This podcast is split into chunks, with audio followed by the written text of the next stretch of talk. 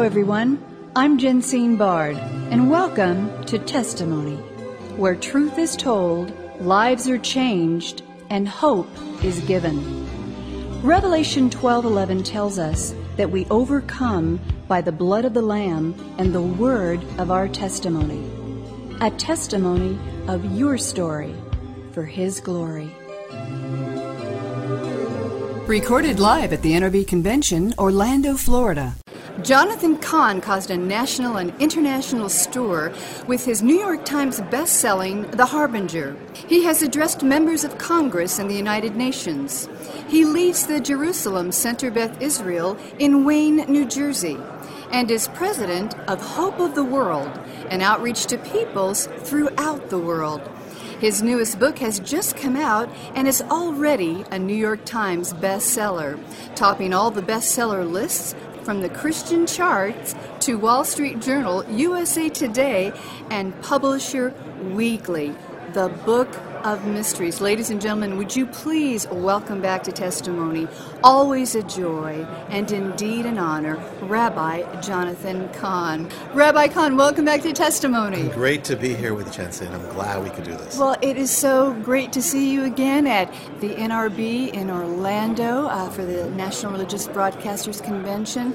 I want to get right to your Book of Mysteries. First question, what is the Book of Mysteries? And what kind of mysteries will it reveal? Yeah, if the Harbinger is the revealing of a mystery, the Book of Mysteries is the revealing, literally open up of hundreds of the mysteries of God. Uh, what I believe are some of the greatest mysteries, the mysteries of the age, the mysteries of the Bible that you can never see in English, uh, the hidden writings of the rabbis that, that prove Jesus, the mysteries of heaven, the mysteries of God Himself, mysteries of our life. Destiny. What's we? Our life is a mystery. How do you solve that? So that really, so much. There, there's no end to God, and so I wrote this for that reason. You know that that there's so much, and there's a like the Harbinger. There's a story, or there's a narrative that it opens up where a man goes into the desert, meets a man called the Teacher. The Teacher takes him on this one-year odyssey throughout the desert, on mountaintops and caves and secret chambers, and every day he opens up another mystery of God. So there, so the reader, you're getting joy, you're getting drawn into this this journey. You're journeying with him, and every day, because it's every day, there are three hundred sixty-five mysteries of God. So there's a mystery for every day of the year, and so now people are reading it right through, but most people are reading it like a devotional, and it's that too. Um, and the thing is that, but every day it's another mystery, and it's not just to receive, it's not just to get blown away by God, that's great, but it's to apply it to your life. So at the end of every mystery, the teacher gives the disciple the way to apply the mystery to change your life, and that's really for the reader reading it. So, and there's also streams of mysteries that, that there are mysteries that's not just one day, but there's, each one is a puzzle piece that, that keeps getting bigger and bigger and bigger until the end of the book when they all come together. Wow, wow.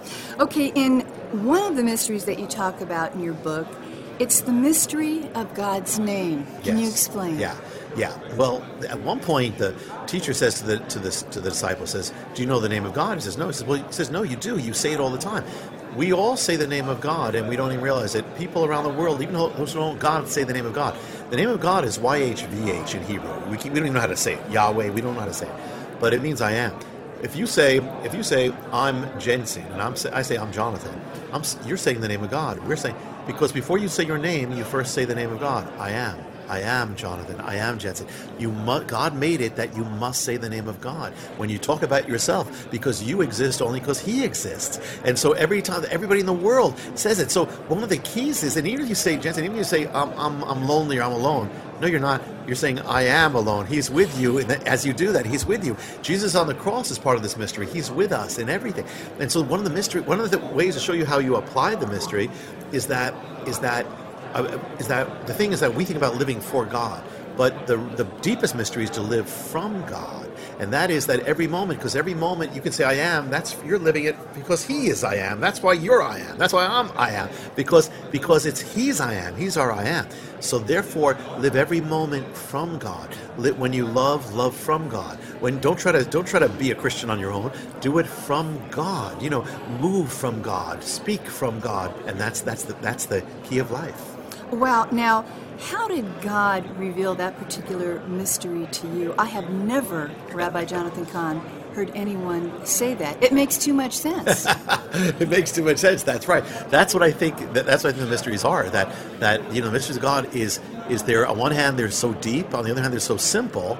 But God just, I don't, you know, Jensine, we just have to be open and we have to seek God. And if we seek, we'll find. And I just had to seek God, Lord, show me, and it comes.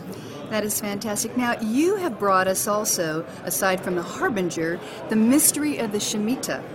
But the Book of Mysteries reveals the mystery of smicha? Yeah, that's very good. The, what, the, what is the that? The smicha. That is, that, that is this. Before a sacrifice could be offered up, the priests had to perform something called the smicha. What they did is they took the palms of their hands, they had to, they had to place it on the head of the sacrifice, and they had to confess the sins onto the sacrifice.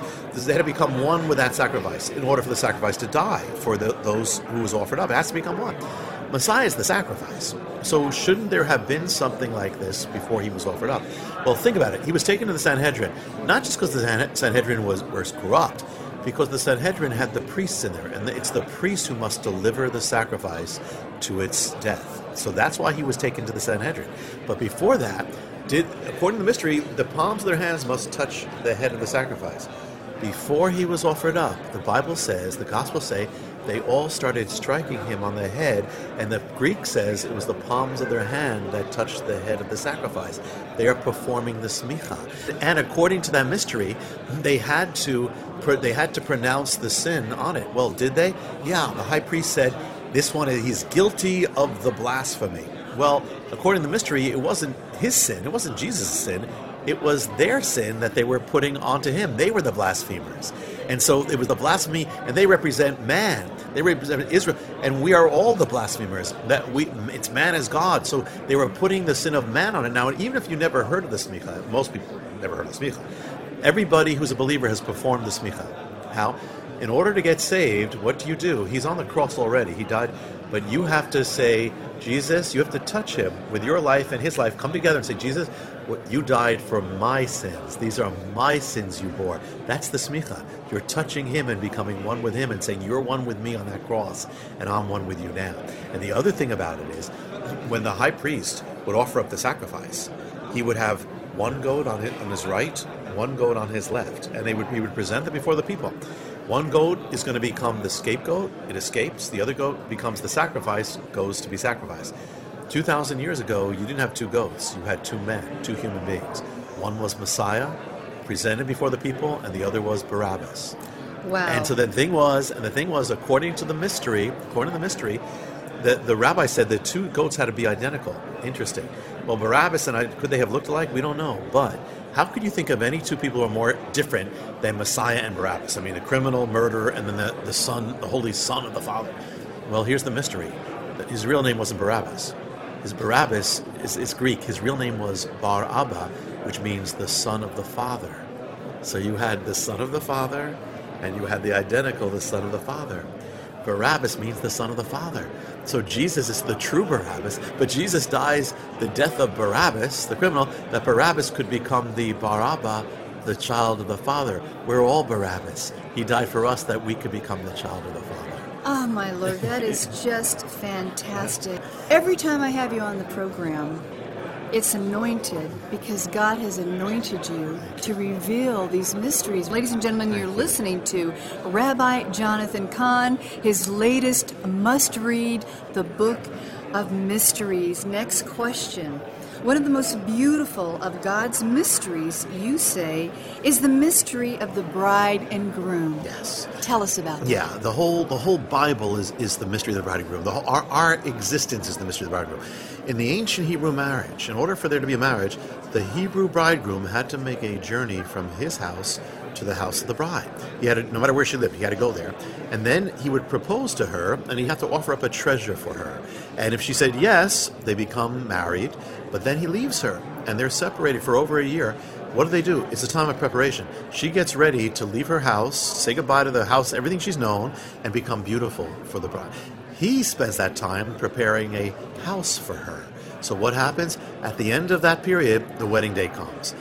He's dressed up as a king now. It's at nighttime, the torchlight at night, the big procession. He makes it one more journey to the bride's house.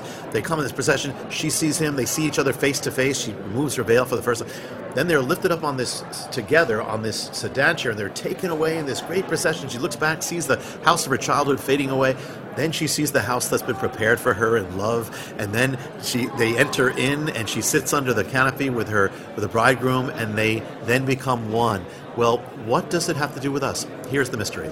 The bride is us. And even if you're not born again, you were born to be the bride. That's why you're never, you're never, you're always going to be empty until you join yourself to him. You get, you marry yourself to him. Otherwise, you're going to try to marry yourself to anything else. So he's the bridegroom. According to the mystery, the bridegroom, two thousand years ago, the Hebrew bridegroom, God, has to make the journey from the house of the bridegroom, heaven. He comes down to the house of the bride, earth. So he comes into our, and that's why we never get to, it's not that we come to God. He's the God who always comes to us, no matter where we are. He comes, he's God. That's the law of the bridegroom. He must come to us, no matter how messed up we are. He's got to come. and, and he doesn't offer up gold or silver. He offers up his own life. That's the bridal gift. And then if we say yes, he leaves. What is, he's got to go back. He says, I must return to my father because I will go to prepare a place for you. The bridegroom is now. So now is the time of the great preparation. We're not here to get rich. We're here to get more beautiful. And we're here to get ready to leave and get ready for our new home. He's getting ready. He's busy preparing a place. But then the day will come when he must make the second coming. There must be a second coming of the bridegroom. This time, dressed as a king in glory, he's coming not to make a covenant. He's coming to take his bride home. Now, whether we're alive at that time when he comes or whether it's when we go, we're going to be taken home. The bridegroom's going to come for us if we're born again. And we're going to be taken. We're going to see the old thing pass away. And we're going to see a new house that we could never even imagine that he's prepared for us in love, which we call heaven. And and for the first time in our life, we're going to be home. And then the two shall be one. That's a little taste of the mystery of the bridegroom that's in the Book of Mystery. Final words. It's not about you trying to get to heaven. It's about heaven getting to you. And if heaven gets to you, you're going to be in heaven. It's fine. The rest will be there. But you got to say yes to him. One one of my greatest blessings in all these is not just that believers, you know, and they're reading it and they're saying, yeah, I want to see God again. They're being revived, but they're giving it to their unsaved friends. And their unsaved friends are coming to the Lord. You just have to say yes. He's, the bridegroom will always come. Ladies and gentlemen, you have been listening to New York Times best-selling author Rabbi Jonathan Cahn, The Harbinger, The Shemitah, and his latest great read, The Book of Mysteries, that can be read as a devotional. It's a teaching manual. It's a book that shares how Christ loves the church and how the church can truly love Christ. Jonathan Cahn, I just want to thank you for being with us here today on Testimony. If listeners want to get your book, have you come and speak, yeah. They can go to hope of the world dot org. Tell us how listeners yeah. can get in touch with yeah, you. Yeah, hope of the world dot org. That's our ministry, Hope of the World. We'll send you gifts. We'll send you prophecy updates. Um, also, they go on Facebook, Jonathan Cahn. And the Book of Mysteries is everywhere, literally, from Amazon to Walmart. It's everywhere. It looks like an ancient book that's kind of like what the what's revealed in the desert. So you'll see that there. Amen and amen. Well, anyway, God bless you. Thank you so much. Thank you for your fabulous, wonderful ministry uh, to Jews, to Christians. You were once an atheist. Yes, thank God. You dared God. And yes. then you decided that was not such a good idea. No, after I got hit by a train, I said, let's re- let's rethink this. Let's rethink this. yes. And God got a hold of your life in yes, a beautiful thank way. God and he did. We are grateful. We thank oh, you. Thank you, Jensen. God bless you. God bless you and keep up the wonderful work. Thank you. Testimony is a global broadcast made possible by the generous contributions of our valued partners at Jensine Bard Ministries and you, our listening audience. Together, we are reaching souls for Christ, one testimony at a time. If you would like information on how you can support this broadcast with your tax-deductible gift, please visit us at jensin e bard dot com. That's one word, J E N S I N E B A R D dot com. And join the conversation at our Facebook page, Testimony with Jensine Bard. Thank you for listening, and please join us again for Testimony.